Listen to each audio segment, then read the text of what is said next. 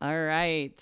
It's episode four of Casual Disasters, a Spokane storytelling podcast. Um, I'm Madeline Sells, and today I am welcoming my guest, Matt, into the studio, a local musician.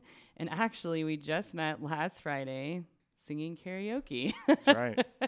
and then we roller skated Sunday, and I told him about this podcast that I do and he is going to bring us some live music today too, which I haven't had on the show, and I'm really excited for that. I'm gonna try for sure. I'm gonna do my give it a good old college try. so Matt, I typically have people talk about like being from Spokane, what brought you to Spokane, were you raised in Spokane? Yeah, kind um, of your bio. So, well, I was born in Spokane, uh, and I was here till I was probably in second grade, and then my dad got divorced, and my mom started wearing Marilyn Manson T-shirts and picking me up from school, and they knew that was the key to move to Idaho, so I wouldn't have to be around these, you know, degenerate people. And um, so I was I was in Spokane for a little bit, and then I moved to Idaho, and I went to school in Post Falls and like high school and middle school and stuff like that, and Coeur d'Alene, and then moved back. Says that place is awful. Yeah, I was gonna say not great. A less, or were they thinking that would be like less conservative than Soviet? I don't think they were. They had that thought at all. I don't think they considered it at all. Yeah, really. You know, I don't think they were like, oh, they were just like, let's move there.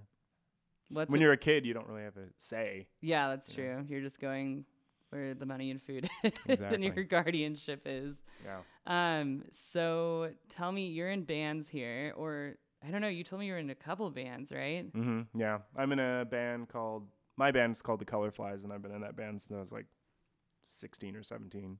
Um, but I'm in a band called uh, Atomic Fuzz, where I play drums, and Lust for Glory, where I play drums, and yeah, I, I mostly play drums in other bands. But this, your actual band that you've been in? Yeah, I sing and play guitar in that band. Yeah, and you mm-hmm. guys, is that the band that's playing? Oh, on Friday, yeah.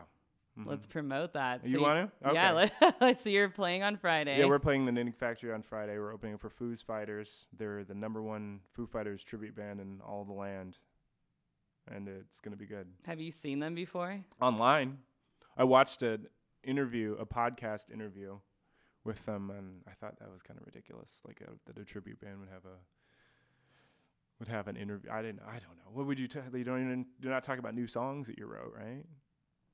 It's mostly at that point wouldn't it be like just like oh we're on the road and we played these songs and it's like I just it, some of it doesn't even seem very interesting to me but I they're very nice guys so I'm excited to see them play see them rock out I think at this point even just some people might say, "Why the hell are you doing a podcast about Spokane people?" Right? Like, I what's th- happening there? And I, I, think, I think Spokane people are pretty interesting. Yeah, you I do too. Walk around this place. Oh, yeah, it's like it some is. interesting people out there. Yeah, some really cool people out there too. You know. Yeah. Some of the best, the some of the like my best friends I've ever met are from Spokane. So. Yeah, I mean, even just this connection we made mm-hmm, so yeah. instantly. Oh yeah. That well, also you get like the Spokane like when you're from Spokane and you have that like thing where people can sense it on you. I met I I had this friend one time who said that like um well, you know, I'm I'm too good for Spokane in, in the ways of like she and she is like a fabulous, stylish, you know, otherworldly sort of person. So she's like, well, LA is like my home, and I feel like that. And it's like, and I told her like straight up, I was just like, I'm not better than Spokane. I know that. Like, like in my heart, I can feel like, like I get to visit these nice places and tour and stuff like that. But I know that I can, I'm like a Spokane guy. You know, that's I mean? your vibe. Just like long sleeves and like but that's what I'm saying. You, have that you have that kind of thing with where it's like you walk up to another person in Spokane, you're like, oh, Spokane, right? You yeah. know what I mean? It's like you just already have it within you to make a connection with somebody almost. I know, isn't it? It's weird. It is really weird. It's a little weird. Yeah, I talk. I mean, every week I kind of talk to the guest about that because yeah. I'm like, we just have this kind of understanding of like I don't know, I see you, you see me. we yeah. have this connection because we're from the city. Yeah, totally. Yeah, it's like um, I remember I was in a car with somebody and like um, we were driving and then like the car we were at a stoplight and and they had a red. We had a uh, a green, and a, some guy just walks past like super slowly, and the person I'm in the car with is like honking, and the guy looks at us in the car, turns at us, and shrugs and keeps walking. Right, and I was like, that's the difference between Seattle and like Spokane. Is like Seattle has like the Seattle freeze where it's like nobody talks to you and it's all dot com people and like people complain about that. But Spokane has like this Spokane shrug, which is just whatever. Yeah, just like Mm. Yeah, I remember my friend actually moved here from LA and she's like, "Why do people wave to each other up here in the northwest?" And I was like, That is "Do we?" I was like, "We I think it's more boat life. Like if No. you're on a lake, a lot of people and I think that's where Oh, she yeah, noticed yeah, it, yeah, like you wave to other boaters You in Idaho. if you see somebody has like the same jacket as you, that's when you get away. I've I've I've like I've seen people that have like oh similar clothes. Oh, that's like or like one time I was driving my van, and I had this really beat up old blue van, and it was like messed up. And I just got back from touring, and I was driving up like the north side, and this other van pulls up next to me, and it's the same van, like with like similar wear on it and stuff like that. And she rolls the window down, and she's like, "You and me, like, you know, we have the same van or whatever." And I was like, "Oh, that's you know, like it was funny." I was like, "Yeah," like thumbs up, and she's like, "Like follow me." Like she was like gesturing, gesturing to me f- to follow her. It was hilarious. Like we have this because she was like through the window or whatever.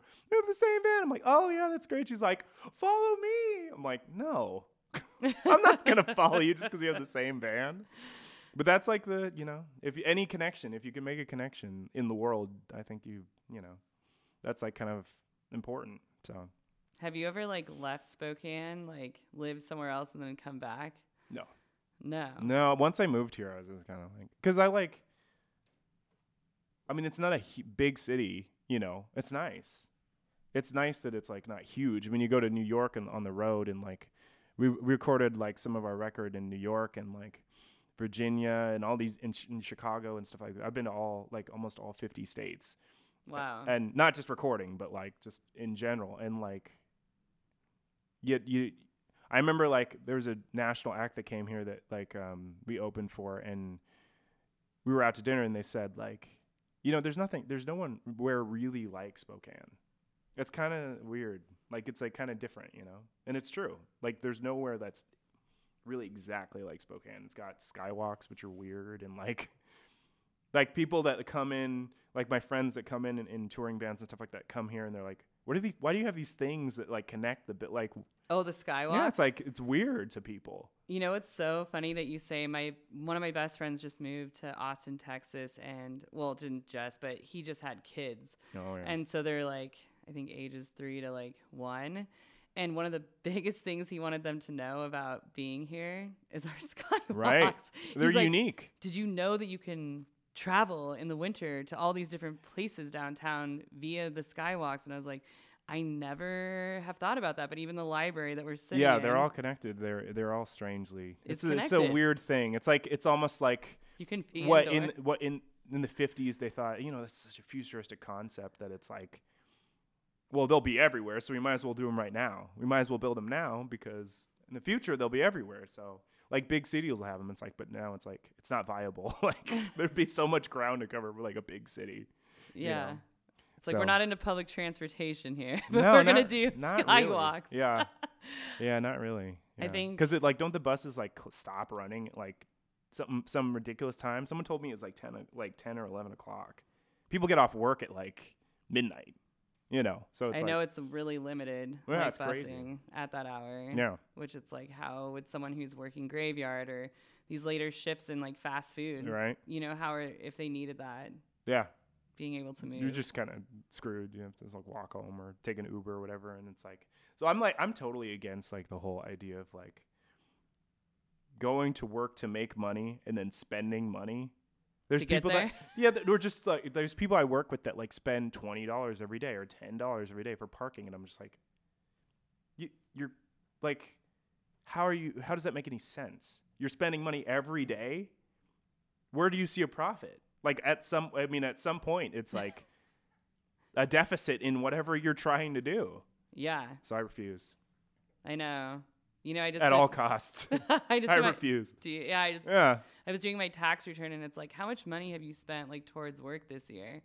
And I was like, oh my god. And as an educator, like Yeah. I'll pour so much money into like food for my kids or like clothing that we didn't, you know, we're missing Yeah. or my own clothing or transportation. And I don't know. It's just, it does feel weird. Like I'm paying to come here every day and put wear and tear on my car. And I don't know. And if you have to work downtown and pay for parking, that's in, uh, Isn't that I crazy? wouldn't feel right about Isn't that crazy? Well, and then and then some businesses charge you for lunch while you're working there, and I'm like, so you're so you're spending twenty five dollars a day? Yeah. It's like it ridiculous? what? Yeah. I don't, I don't know. How much do you make an hour? Because that's like a whole two hours of work that you just threw in the trash.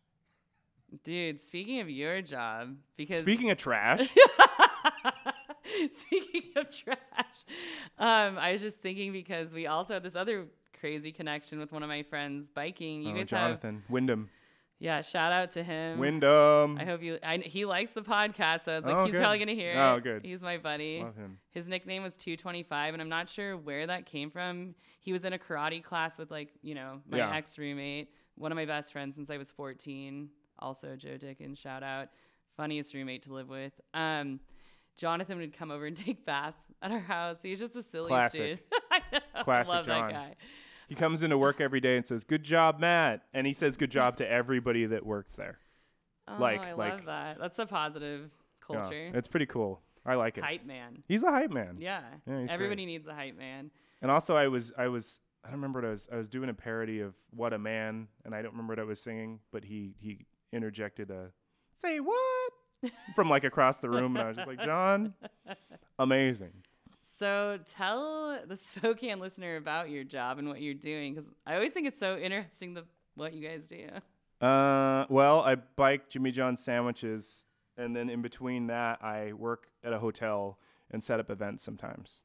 But the biking thing to me, Right, right. it's wild in the winter. You're Yeah, it's- riding. It's it's wild. Yeah, it's kind of crazy.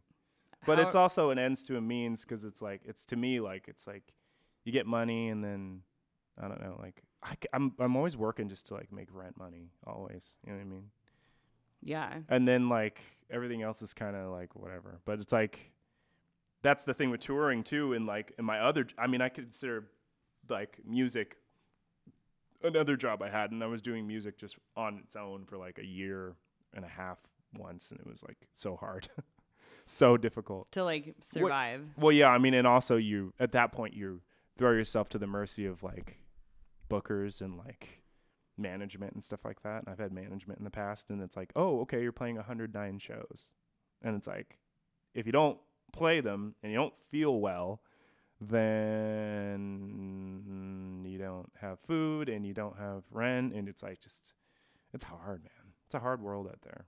Yeah, I think about artists all the time. Some of my closest friends actually are in bands that you've played with. Yeah, love Uh, those guys. Yeah, too. the Smokes. love um, great band. Yeah, have opened up t- for you, right? Well, actually. Or yeah, played. Or they played. We played. I remember we played a. We were going on tour, and they played the show coming back. I think that was them coming either back from Minneapolis or maybe it was before they left. I don't remember. But they played that show with us, and it was pretty darn awesome. They were awesome. Yeah, they are. I have actually that on video. I think on like VHS camera video because I I whenever I go on tour, I bring this like old VHS camera thing I bought at a thrift store like you know six years ago, seven years ago. So I used to I'd film their their set and then our, somebody would film our set and stuff like that. And so that'll come out at some point in some sort of form. Next door in this uh, video producing room, he can like take VHS and Yeah, yeah, my camera footage is so bad. It's like I I think don't it'd be know. really cool to like right, right, right. That'd be awesome. yeah, he can have it transferred into like I don't know. I've been working on this project for like a year. Like I actually got I got some footage. I got a an apparatus that kind of lets me get it on my computer and stuff like that. Oh, okay. and I've been editing it and I've been working on it for a year and it's it's like the last like 4 years of touring and stuff like that and it's just so long. There's so much it's like yeah. it's like so like hard to like uh, what do I put here and it's like it's crazy. There's so much. I documented so much stuff. Like it's just nuts. It's I nuts. Hours and make hours. like a docu series. Oh, it's hours it. and hours. well, and I've been we've been I have you know camera footage and stuff like that since, from since I was like 17. You know what I mean? I was I was adamant about no, we're gonna film the show and you know we're gonna take these to see. pictures and like um you know and we were kids. You know what I mean? Like Mady, Devin, and I were kids, so it's like it's kind of it's kind of wild. And then you know we went on that journey from being kids to getting a record deal and and then um, recording with you know a member of REM and and then going to LA and working with Greg from the Wallflowers and and like opening up for you know Green Jello and and and like the Posies and like these and Meat Puppets and bands that like we revered forever, you know, and it just you know, and now we are where we are, and the the new album will come out, you know, hopefully this year, and it's crazy. It's just a lot, just packed in. You know how they say like your brain only has a finite amount of space. Mm-hmm. That's what I feel That's what I feel like. Yeah. I feel like I can't even add anything else to my. So every new experience is so yeah. Bizarre. Yeah, I'm just so interested in your journey with music and like how that all, I don't know, started for you. For me, like I just uh, started booking. So I made these demos in my room in high school, and then I just started like, like you know, booking like studios and being like, oh, I'm gonna put the drums down, and I'm oh, I'm gonna put the guitar down, oh, I'm gonna put the bass down, and then I would just like make these songs or whatever. And then I kind of got a band around that, and then it was like, okay, well, we have some songs. Well, why don't we make an album? Because that's what bands do. They make albums, right? mm-hmm. So we went in and made this album with my dad's best friend in his home basement studio, right? And we made this record and we got like a 500 of them or 300 of them or something like that from this website thing that our guitar player at the time, one of our guitar players at the time, like knew about. And it was like this weird Japanese site. It's called kunaki.com or something like that. And they make it, they can it. make things on the fly like that. It's amazing. And actually when we got signed, I got our record label to use their services. So, um, no, uh, it's been in my life forever. But they can like, you know, say you have a Christmas album that you want to put out in a week, they can like make a hundred copies like in less than a week, and then you'd get them pretty much.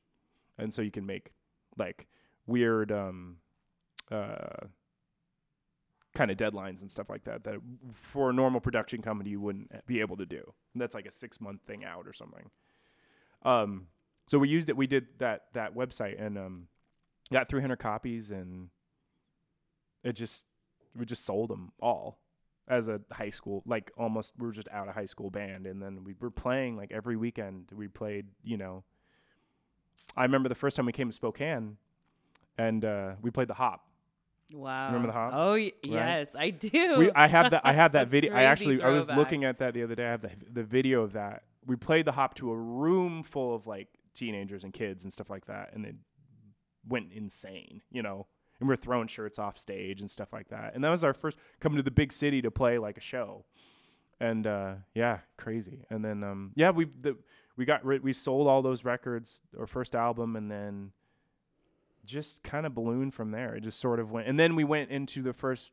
We went to the first Spokane studio that we'd never we'd never been in, uh, Amplified Wax, which Hmm. at that point was by Garland Theater, okay. right?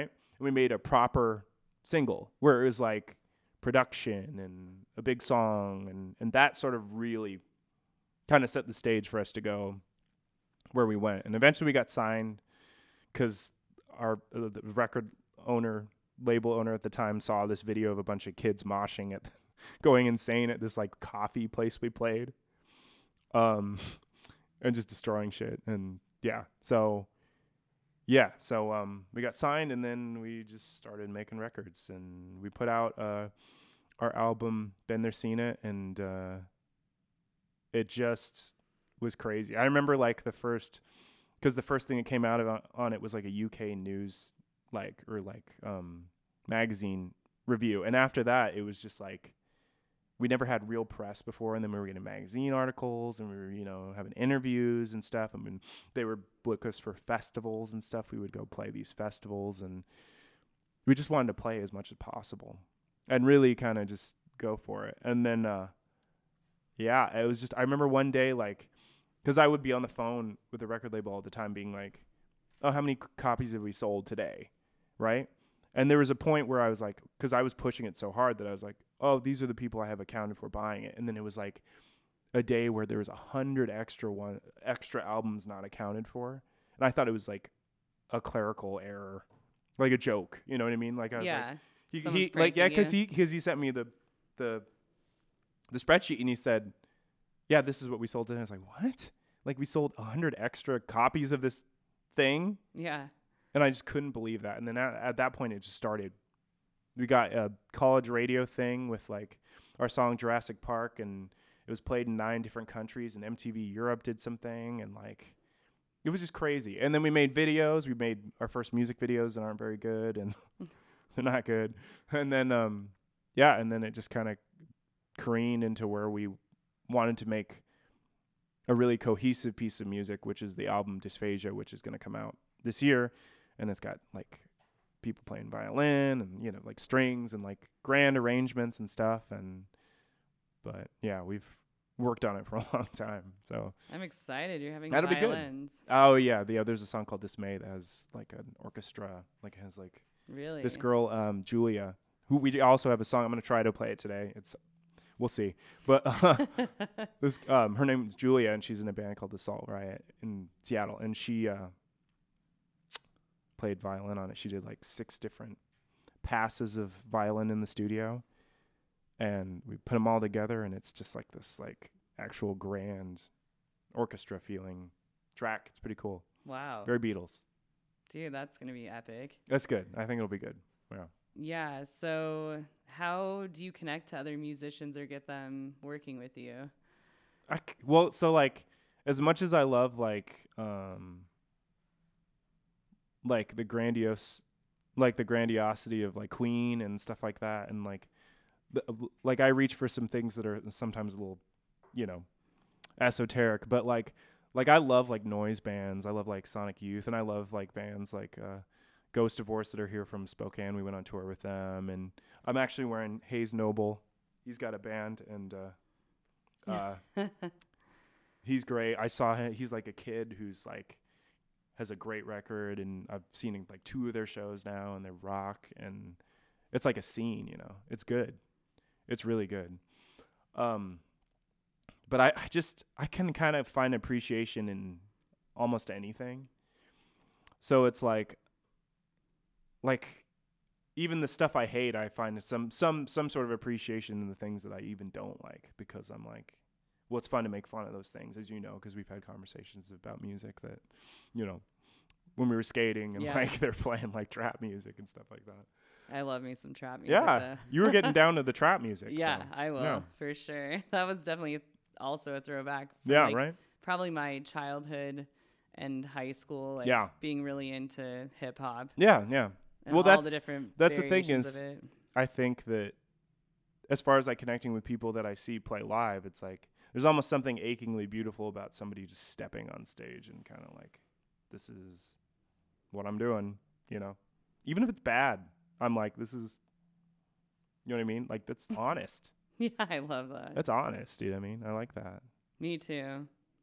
Just genuinely being yourself. The only thing I don't like is like kind of the the pose, like the like I always had a problem with like I could never like appreciate cuz like we were playing shows. I remember like we were playing early 2000 like probably 2000 like 13 we were being booked for festivals with these bands that were like like the like blue jean jacket or leather jacket PBR people. But like Mm. but like in the way that like it's like it wasn't real to me. I was like, this is like a pose. It's not any different than you know, like 1980s or something like that. You're just wearing something different. yeah. You can wear whatever you want, but just be a real person, you know. And it's like the the whole pose of like, you know, I d- I've never I've never been cool, so I can't imagine what it's like to pretend to be cool all the time. It's got to be draining Yeah. you know it's gotta be like those people probably like i don't know i'm not gonna get into specifics but you know it's like they they take the hairstyle down and they're just like they're probably normal people at the end of the day, but they just all day are just like You You feel know. like keeping a face or a facade know, up, man. Not genuinely being. yeah. I. yeah, I can't. I can't. I don't know. I've been told that. Oh, pe- people will come up to me. Oh, you're just so cool, and I'm like, but I'm not trying to be. So like, what I does that even mean? You I know, like it's like it's like it gets into things where people like alter their voice and stuff like that. I- No. I, I can't be. It's hard to be around. It's kind of hard to be around, and it's really hard to be in a van with those people. Has that happened to you? Oh God. Oh, more than I can count. More times than I can count has that happened to me. Really? It's Oh, like yeah. coolness. They're trying to like even in the it, even like, in, a the van. sense. In the van. Come on. Wait, being cool in a van. Tell me about that. Okay, well, here's an example. So I went on the road and I was posting pictures from the shows and stuff like that. And I met, I was meeting this person that I've known online for a while, and she, so we met at a coffee shop in Seattle. I said to, we had a hotel booked, and then we were supposed to meet at this other place coming back from LA and playing the whiskey on this big thing. It was like two weeks long. And then we came back, and um, the van dropped me off just in Seattle, and then she came and we hung out and had coffee. And I get out of the van and I'm like wearing like jeans with holes in them and like my Beverly Hills 90210 shirt, and it's like all stretched out and like stained and stuff like that. And she's like, "Why? Why do you look so different?" I was like, "What do you mean?" Like, she's like, "Why don't you look like you did on the road? Like I saw all the pictures on like online and stuff like that." And I'm like, "Well, this is what I look like in the van." Like, I when mean, we're just chilling. we're just being comfortable and Yeah. drinking, having water drinking contests. Yeah. You know what I mean? This is this is what I like look like when I'm just in the van and hanging out and just trying to be, you know. And it's like that was like the weirdest realization where I was just like like the the diff the like the disconnect between like how you're seen versus how you are is like you know what I mean? Like it's weird. Like it's it's sort of weird. Like you people think you're that person all the time. Like social media. Yeah. Yeah. Like social media. yeah. I mean, I get that all the time. I I I'll send a like a selfie or something to a friend and be like they'll be like, why don't you use a filter?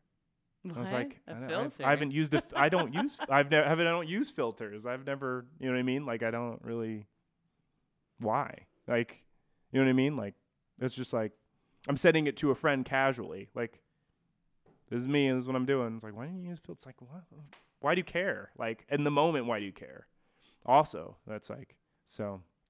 I don't know. It's just a weird disconnect, man. Like sometimes it's it's really strange and but that's the, it wraps around to my point of like the facade of like you you're doing that in the van. You're gonna be cool in the van.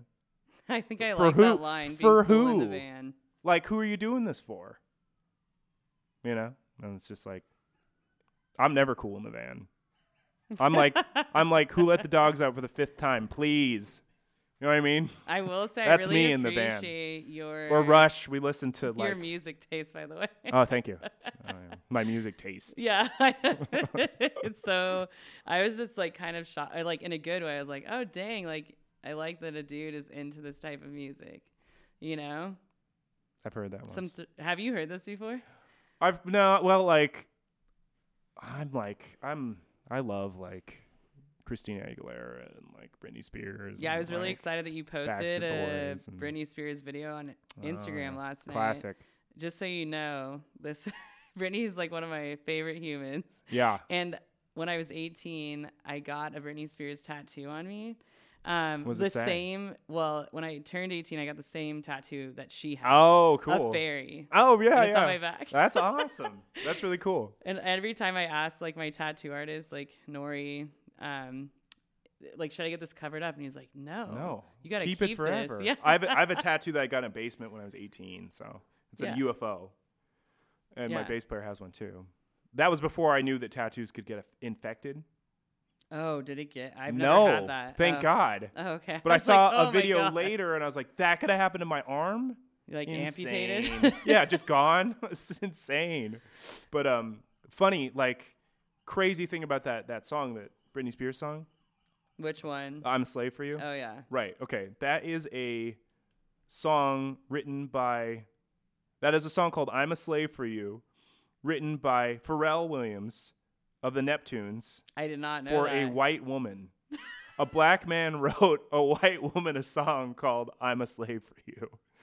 I just think it's really interesting. I kind of love that. I, yeah, it's a little it's like It's like, I think it's actually like more okay oh yeah. if a white man wrote a white woman a song called "I'm a Slave for You." It's I almost like, feel like it's uh, reparations. Yeah, a little bit. I'm gonna have this white woman sing this song. Yeah. That's also gonna make me money True. about you being a slave. Yeah, I don't know. I kind of love that concept. exactly. It's wild. And I hope he's still collecting on it. I'm sure. You know what I mean? Pharrell's a genius. oh my god. There's this whole like His design stuff he's doing now, like clothing and I- Paris Fashion Week, and I'm not a huge fan of Gwen Stefani's solo stuff, but because it's bonkers. oh shoot, you sent But me a video yesterday. I love remembered. I love like the like the sing a lot of the singles, but she, she has some bonkers like. Oh, I sent you no doubt song. I love no Yeah, doubt. because I love No Doubt. Yeah, yeah, so good. Um, but but but Gwen Stefani's solo stuff is wild. It's just out there. But Pharrell's like a big writer on that stuff, you know, and he, he's genius. There's like um there's like a um it's like an hour long or like 30 minute long thing of like Pharrell and Justin Timberlake working on the bridge for um Rock Your Body off Oh, Justified because they're making that re- they they're making that record and they actually made that record in Virginia Beach where we made some of our record. That's that- so badass. that- that play that yeah. It's like a little bunker thing or something like that. And um uh yeah like they're just workshopping the, the the bridge of that whole song and it's it never gets boring it's amazing like they and they just keep looping the track and then they they, they sing it and it's like it, they're forming that what will be like a classic hit from JT and it's awesome I'm a huge JT. me too We Oh, started man. this talk and we Love said we are going to save it for the podcast. I know, actually, right? and that's Yeah. a perfect segue. Yeah, yeah. that. yeah that that that justified album is so good and like it's just kind of unprecedented as far as like yeah just like Pharrell's just so good you know Oh, he, So I'm a good. huge fan. yeah But yeah, JT, I was telling you, I saw NSYNC twice. Up once at Silver Mountain, and then like at the arena here when I was in sixth grade. wow Yeah, this is what I was gonna tell you the other night.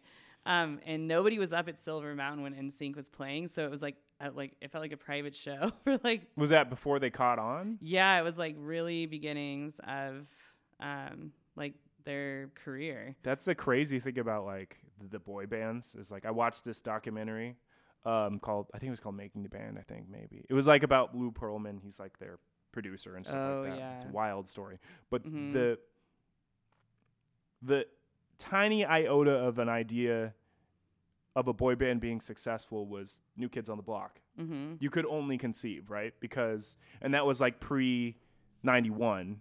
So by 93 they essentially started workshopping the idea of another boy band, right? And then it was like 5 or 6 years of like okay, this is the look, this is like the this is the, you know, these are the moves, this is the choreography, these are the songs. In a time where none of that is relevant. So the idea that you're taking the gam- a gamble on something that you have no idea if it's going to pay off in any kind of a way is crazy to me. Like it's like like you couldn't predict that in the time of grunge in the time of like where music was in 92 93 or whatever 94 that in 99 there'd be ultra pop. And it will be and, and not only will it be ultra pop it'll be an absolute change in of, aesthetic.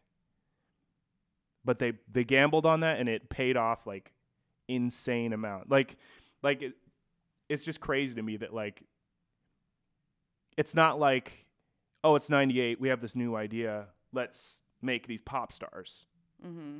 it's literally years of that and then just gambling on the idea that maybe that it would be successful and then instead it's the biggest thing in the world at that point like outsold nirvana outsold you know what i mean like it's just insane to think about like the christina aguilera's and like Yeah. the the britney spears and the but the the solo artists don't really. It's not as intriguing to me because it's like, well, this is like five strangers you put together who, you know what I mean, have to sing and dance and get along, and and it's two bands of that, NSYNC and Backstreet Boys. It's just crazy. That's just I love that crazy you can appreciate that. It's insane. I think my entire, I don't know, adolescence, like middle school, my walls are just covered and actually no doubt. Oh yeah. But like a t- I was so into like the pop bands, like at that time, like NSYNC. Uh, yeah, I, w- I was sec in second grade, and I and I 98 degrees, dude. Yeah, how could we 98 degrees, right? Classic. Yeah. But that's that's the thing is like once those bands, I mean, because it's easy to see that after the fact. Oh, okay, this is going to be huge. Let's get as many groups, vocal groups, as we possibly can to kind of fill this new corner of music out. But it's like the idea that you're banking on it for these totally unknowns besides Justin Timberlake who was in the Mickey Mouse Club, right? Yep. And But to- Britney. but and totally Christina. yeah, and totally but totally unknown like as far as like the world doesn't know them. Yeah. You know, and then just it just being the biggest thing in the world. And the whole idea that like it's like oh, girls are going to love these guys. Like it's just so cra- it's crazy to me. Like it, because you know, you know, hundreds of thousands of dollars if not millions of dollars were spent before the bands even hit. Like, you know what I mean? Like with like how like the market works and like how you would pay radio stations to like push things and stuff like that. It's just it's crazy. And you know how they say, well, nothing happens by accident. It's like kind of the first, kind of the last thing that really happened by accident like that was Nirvana, in a way. Like, and that's kind of crazy. That really did change everything because it was like no record label was able to be like, oh yeah, we saw it coming from the beginning. I mean, they might have said it after it hit, but it's like there, there was no foresight. It just hit and then it was like huge. Mm-hmm. But this, but that's like the insidious nature of the pop and the boy band and the girl band thing is it was designed like during that time, which is just crazy to me. Yeah. It's just it's insane. Do you want to do something like that? Do I want to have a Yeah. boy band? No, like, I always joke. Pop off like a new music style. No. I mean I don't. Well, I don't think. I don't know. I don't think I could. I mean, like you know, when they well they say nothing's ever, you know everything's been done. I don't really believe that everything's been done. I don't either. you know um but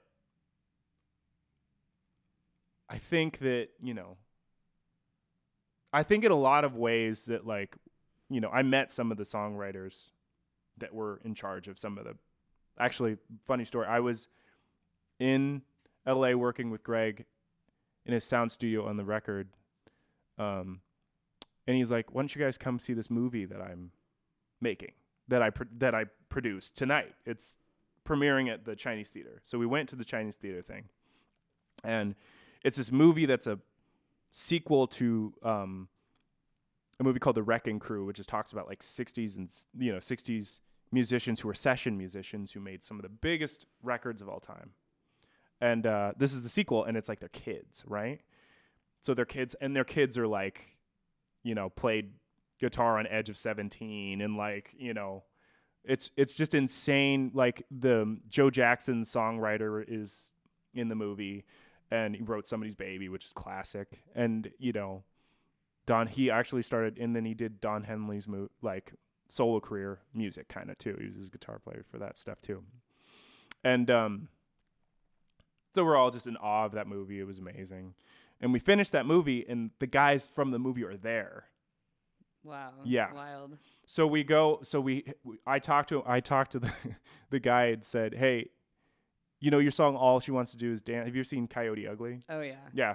Well, he's like, yeah, of course I've seen that that movie. My song's in it, and it's huge. You know, it's it was Yeah. funny, but like, I got to talk to that guy. You know, and then they come to the after party. We go to the um, Roosevelt, which is just ar- across the street, and um, this huge pro- pool room, like poolside room thing with like insanely expensive drinks, like thirty six dollars for like a, and then um, uh, Greg's there, and he's you know he's like, oh, this is Matthew. This I'm working with his band. They got a good record, and um, I'm talking to this guy named CJ Vanston. Turns out he's the the um he's the keyboard player for uh, Spinal Tap.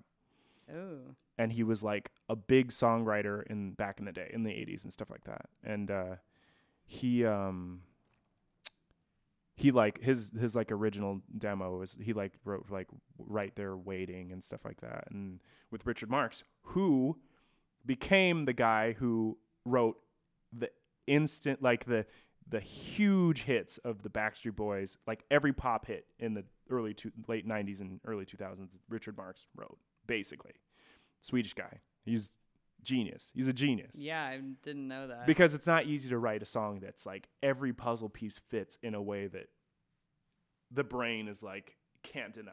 Like you listen to like Hit Me Baby One More Time, every part of that fits in a way that's like you can't deny it. any part of that is it's never going to leave your head ever. Yeah. You know. and let's like like kids kids can't. Kids I, when I was a kid, I couldn't I couldn't be like, "Nah, I don't like that." Cuz I was just like, this is so People good. try to deny. I know that's what you can you can deny you can deny it. that you don't you like bye bye bye but we both know You do. that you do. We know you do. There's no way. You sing it. You can't. I don't believe anyone's saying that stuff. Or like yeah, quit playing games with my heart or Yeah. like, you know, I, I want it that way. Of course, that's the big one of the biggest songs ever. I know. You just can't deny the appeal when everything aligns in a way that your brain finds irresistible. Dude, do you think it's hitting dopamine? Yeah. Yeah, oh, I, feel like it- absolutely I absolutely I think do. it's like definitely hitting that part of the brain of just like I, I truly, that. I truly believe that the way that chords are sequenced and harmonic values affect the brain in a way that's like totally insane. Like where it's like it makes you feel a certain way because the chords harmonically intrinsically work this way. And it's like if you figure that out, that's that's like where it's like okay, now we've got something that's like we've never had before. yeah. You know, and you, there's 80s stuff that has that too. Any Jackson song, you know, what I mean, it's like any Michael Jackson song has has every piece in a place that's like unbelievable. So, but anyway, um, so uh, he's like, "Oh, this is Matthew's band I'm working with," um, and uh, he was talking to introducing me to people. I met C.J. Vance, and he's the spine Spinal Tap uh, keyboard player. He's talking to me. He's talking about music. He's like, "Oh yeah, right there waiting." I wrote that in the '70s and stuff like that. And I was like, "Oh, that's so good," or the '80s. And I was like, "Oh, that's so good. '80s music is so great." You know, I love like the the way everything was constructed. And I was like, when somebody else chimes in, maybe it was Wilco's keyboard player. I think maybe it was him. He was because he was there hanging out too because he was also um, a producer with Greg on some of the music, and um, he uh, starts talking to me, and then I was like, I springboard off what he's saying. I say, you know what you got to listen to is like Mandy Moore's second record. Like Mandy Moore's first and second album are like genius, like great, great hooks, insane. And he's like, "Oh, Mandy Moore!" Like, like I was on in on these sessions and stuff like that. And I was just like mind blown. And then he was like, and we, we started talking about NSYNC, and he's like, "Oh, NSYNC." He's like, "This I promise you is my original demo." Like so, he wrote like what is essentially the begin, like the the structure of that song. And I'm just like, with Richard Marx as one of his writing partners, it's just, it's insane, you know. Yeah, I know this this sounds So I got to like, yeah, I got to like just Yeah. have conversations with this this guy that's like, this is crazy. And then like I showing some of my music, and he's like, because you know, like a real person isn't just like, like not a real person, but like a person worth their salt as far as like somebody who's been in the upper echelon of these things and stuff like that, isn't just gonna be like. That's a, you know you always like you picture like that's a number one record like you know like schmaltzy movie sort of thing, but he's like, you got something there. That's that's and that's like, I'd rather have that. You know what I mean? I was more curious Than being like, flattered. dropping Mandy Moore at a party. like if people would look at you like Oh no, amazing, that I kind of love that. Like dropping a Mandy Moore on amazing, people. amazing, like amazing harmonic. Also great singer, like Yeah. really good singer too. But it's like she's she's got some really well constructed songs, and so yeah, no, I'm not af- I'm not afraid of that. Like, because I was like, because like at the party, like I'm all, I'm not afraid to be like, oh, I like you know Who do you think are your biggest influences, like musically? Oh, um, yeah. Uh, the I love the Beatles. Um, love, love, love Beatles. Never been a band before or since that really eclipses where they were able to go and where were they able to change essentially culture with every record they released and they're also strange they're also strange people that like made music that is just for every hit pop single they had they have that many bizarre you know crazy music like crazy things that they've they released you know so the beatles um uh love i love uh foo fighters a lot um uh cage the elephant Oh yeah, really good. Love their Mhm. second record a lot. Uh, Pixies for sure, me too. so good. Um, Psychedelic Furs, Lemonheads. There's so many influences. Genesis, love Genesis. Dinosaur Jr. Um, yeah, like there's t- there's too many. Janet Jackson, Oh yeah, Daft Punk. huge. I'm yeah, like I've there's not much, you know, that I don't enjoy. there are things I don't enjoy, but but but like I I as far as like my big ones like I don't know. Uh there's a lot. Were we on the same page the other night, or was that just me about the certain country I can't do? Oh yeah, you yeah, there's country you can't do. You can't do boot, scoot and boogie. Yeah, I couldn't do it. But it's like yeah, no, I mean, that's the thing is like yeah. I was about to say because that's like a perfect transition. Oh, you want me to Yeah, I was like.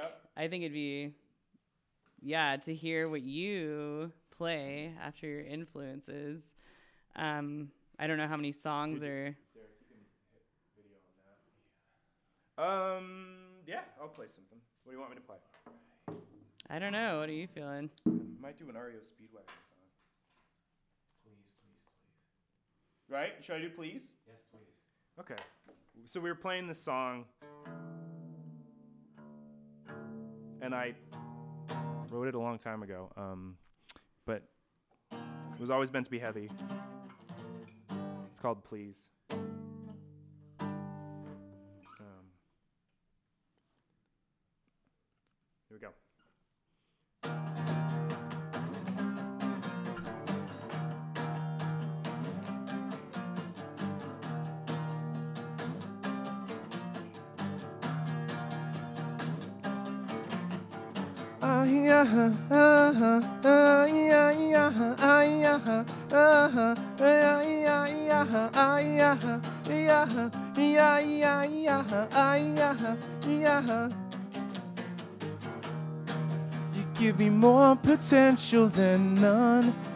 Said you never had you the one.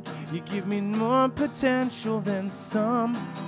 With your new credentials, you give me more potential than none. You said you never had you the one.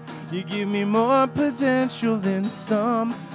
With your new credential, please believe in divine. Please, and was it ever me? Believe in divine.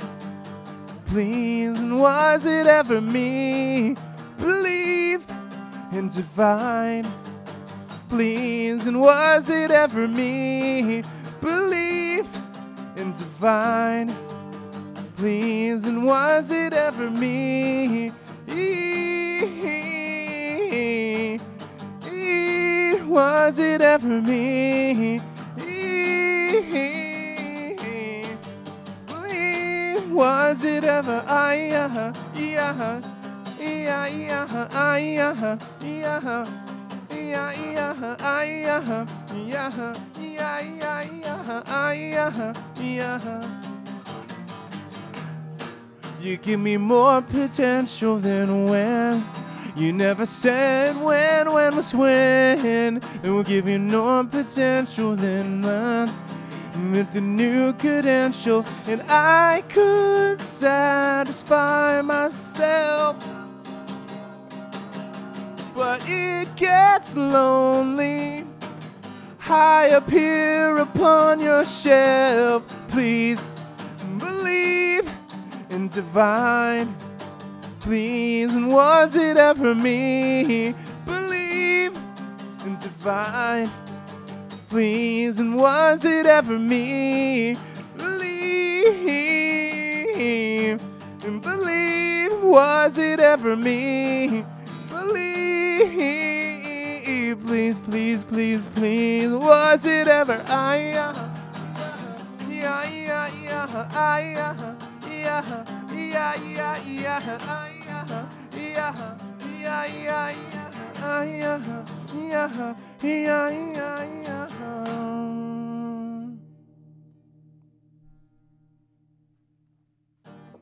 Woo!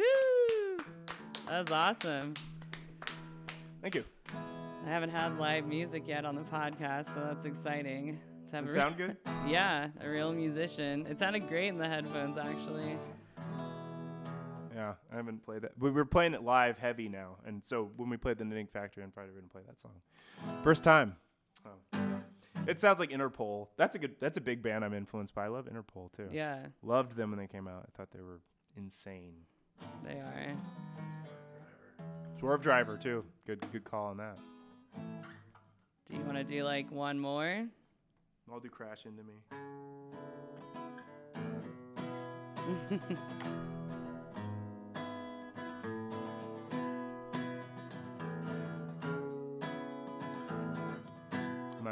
I'm not really gonna Crash into me. No, I was like, I was like, let's do it. to me, baby, and I come into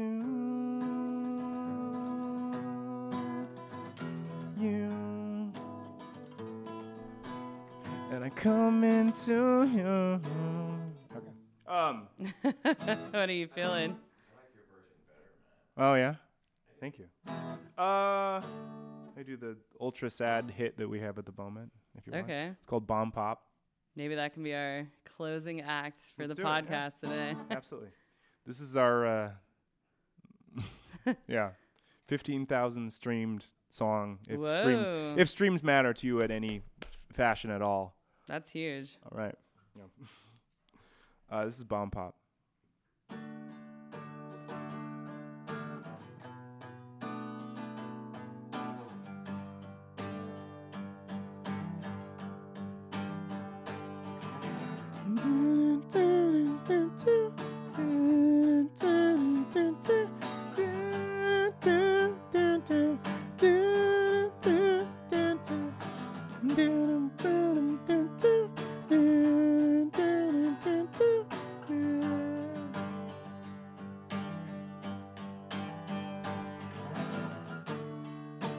I just cannot wait till I die.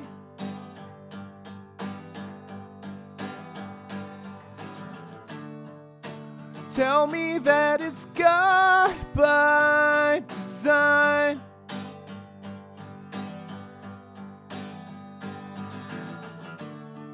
And help me see the back of the sign.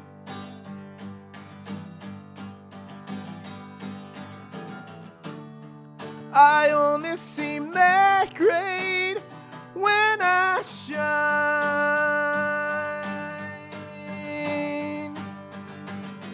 You told me once that you'd never be careless, but I should have seen how much of my heart and you and you meant to, and I found another way for you to make me cry. Found another way for you to make me die.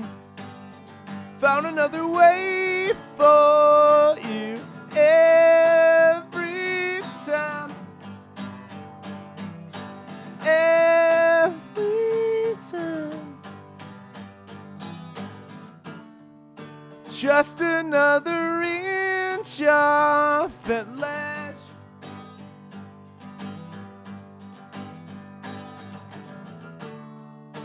Feel it in the back of my head.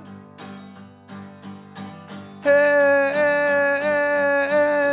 you turn your head back and look out of the window, but I'm not there. You're pretty and popular, but it sure just isn't fair. Found another way for you to make me cry. Found another way for you to make me die. Found another way for you every time. And I found another way for you to make me cry.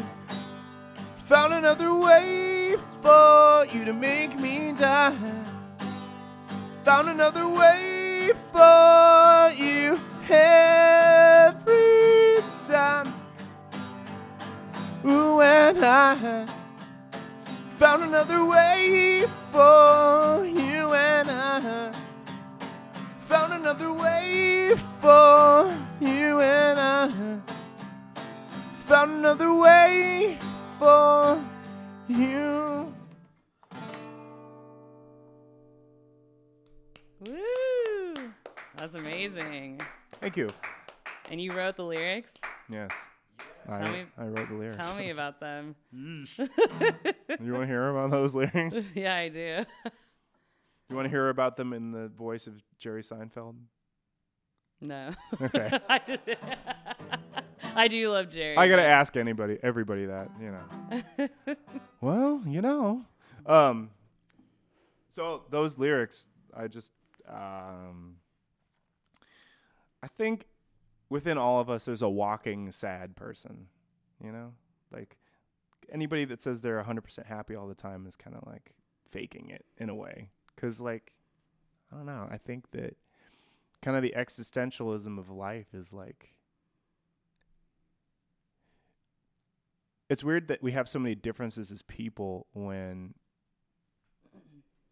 we're all uh, like we all have the same kind of like like kind of like world doom upon us does that make sense Yeah. so it's like we're all gonna die. Mm-hmm. we're all gonna get old and see our loved ones die. And it's like but it's, you kind of are expected to walk around and be a person and that's like so weird yeah, to think about because you just because like ultimately you know people that say they made oh i made peace with that. It's like did you though? Uh, like because because it's like Yeah. what you do is actually you fill your life up with so many things that you just never think about it Mm-hmm. you never like sit and think oh you know mm, it's like i am getting older. Oh you know i'm gonna die. Oh you know like because you're just you've distracted yourself with so many different things in life but we're all gonna it's all gonna happen to us. The mortal coil exists for all of us and it's like so that song's kind of like well it's my own sad boy problem issues but it's like i think in a bigger sense it's it's sort of like it's kind of like I don't know. I think for me, it's just being disappointed by life, maybe, and maybe not even like the small parts of life, the bigger parts of life. Sometimes disappoint me because I think about like I don't know. It's just life is like cruel, you know. and it may not be cruel for everybody, but it's like when you look at people that like the closest feeling I have with that is like like uh, I had like you know like suicidal like like period or something and and I wrote that song after that but like and you know relationship and girl was involved and all that but it's like to me more than anything the feeling that I think about when I sing that song is like I watch these like business shows and stuff and I've had conversations with people and it's like the when somebody breaks down and like it, and like says to you like the the whole the guise is gone. There's no manipulation anymore. It's just a straight plea of of acquiesce to the the idea that like they say these words like with like they're crying with tears in their eyes and they say these words like I don't understand why I keep failing.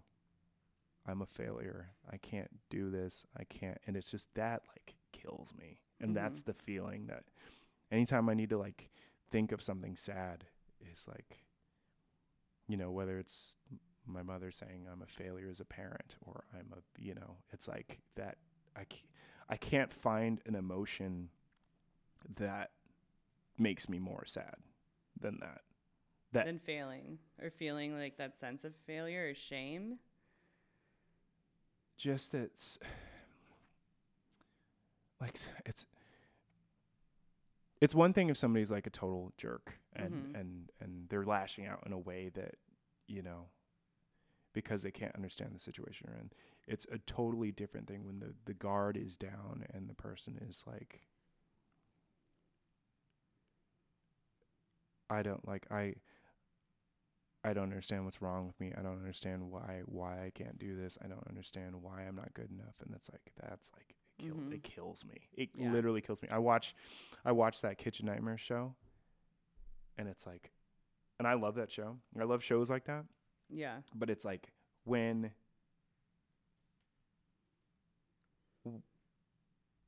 when somebody just like like just drops their arms and just the, the fight is gone and Like the hopelessness is the like hopelessness is what kills me Yeah. and that's that's what like scares me too Mm-hmm. because I don't know, man. I think that you you spend so much of your life putting on a mask and putting up a good fight because life is so hard, and then you just get beaten down over and over and over again, and then once you just people give people people give up. What do you think makes sad songs so beautiful? If you don't mind me interrupting here on the because I really like what you tap what, with it. I, I I think I mean like one of my favorite songs ever is like um ever of all time is Rainy Days and Mondays by the Carpenters Mm-hmm.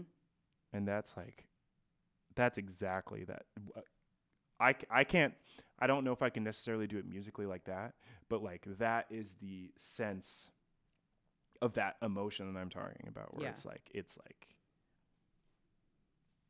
it's it kills me like that song brings me to tears every time like not every time I hear it but like if I'm emotional and I listen to it it's like I can't even like I'm not much of a crier either you know Yeah. so not to say that I'm not emotional but I'm also kind of like fadery. I'm like a like a person with like blinders on a lot of times for like for heavy things. So it's like my brain's like, oh, we'll deal with that heavy thing later because Yeah. like right now you gotta like do, Do this this. podcast. Yeah. you know what I mean? Not not to say Yeah. that you know what I mean, but like like it's like, You can compartmentalize. oh yeah, pro. yeah. I'm a pro at that. This is interesting. So, like, every time I end the podcast, because you're kind of like setting it up perfectly, I ask the podcast guest, even though at first, I think the first guest I had like laughed about me asking this. They're like, oh, it's so cheesy. Um, one of my best friends, but um, it was mostly like, what kind of like words of hope or wisdom would you want when someone is feeling that space specifically because it's Spokane based, like in our community, what would you want to say to them? Or I don't know. I so I found this journal the other day that I, I have hundreds of notebooks filled with everything. Tour, logs, journals, how I was feeling. And I found this page of like, you know, I am worthless, I am a failure, I'm not a good artist, I don't deserve what I have, like over and over again in this thing, right? And I turned the page and I I saw I am worthy, I am special, I there is a reason that I'm here. The two two sides Mhm. of this thing, and I totally forgot I did that because it was like these affirmations of like the negative things that you say about yourself, and then the positive things about you say about yourself. So you're not on either. You're not focused, laser focused into one thing, and then you can also be objective. You know, Yeah. like am i a good person am i a bad person am i trying my best and it's like that's what i think is like the most you know positive phrase is like well, i'm just doing the best i can i'm trying my best Yeah. i'm trying the best you can. yeah Yeah. i say that all the time I love that. I say that all the time. Like I'm just like, what is it? What is the uh, other thing I actually say? You know what else I also say? I, but it's more jokingly. I say I'm just trying to have a good day. Yeah. I'm a boy trying to have a good day. You know. like kind of a reframe. Well, it's just a joke. I I I have all, all sorts dark- of jokey phrases, but like I'm. Yeah, I'm just I'm just trying to. We're just. I just we do the best we can, you know, and it's like.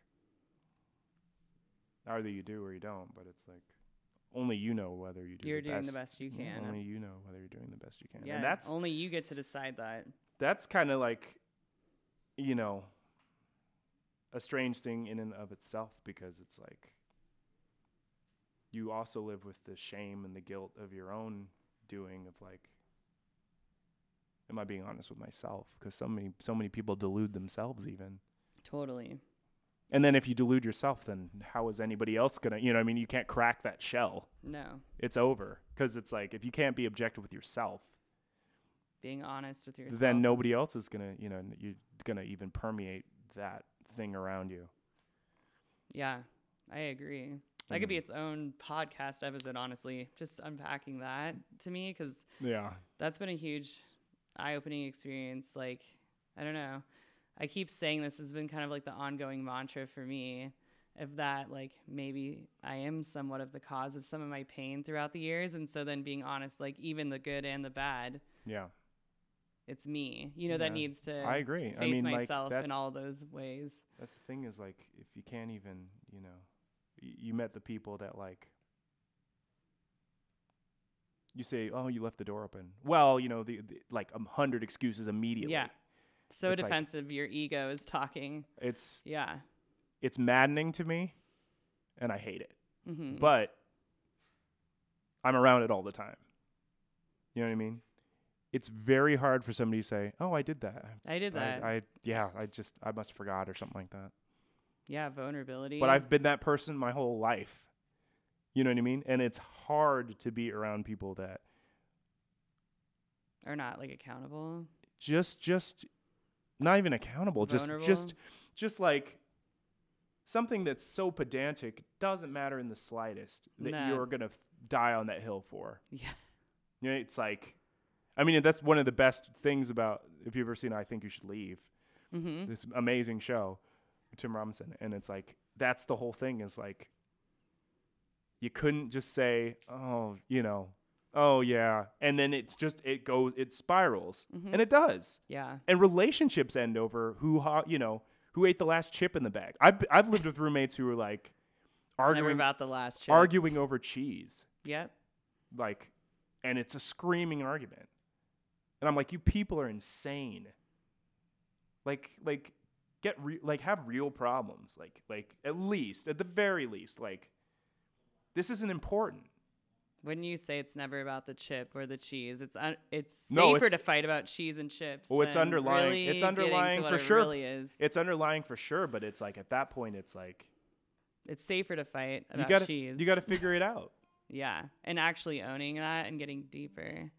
Well, I hope you'll be back on. Um, I think we could talk about so many different things uh, with you, and you're so talented and hardworking at your craft, and I really admire that about you and appreciate you being vulnerable and coming on the podcast. A lot of people are scared to be on the podcast um, because I don't have it scripted. It's very, you know, whatever comes up. do you think maybe if you called a podcasty they'd be less afraid because it has a cuter name Podcasty, I don't know. You want to go in the podcasty you want to go in the car like it's a sweetie treaty Yeah. podcasty. um, but thank you so much. So we're gonna start uh, wrapping up and say goodbye. So I just want to thank you again um, for being here and connecting with me, being Yeah. willing to go freaking roller skating. I'm always trying to get my friend group to go roller skating with me and.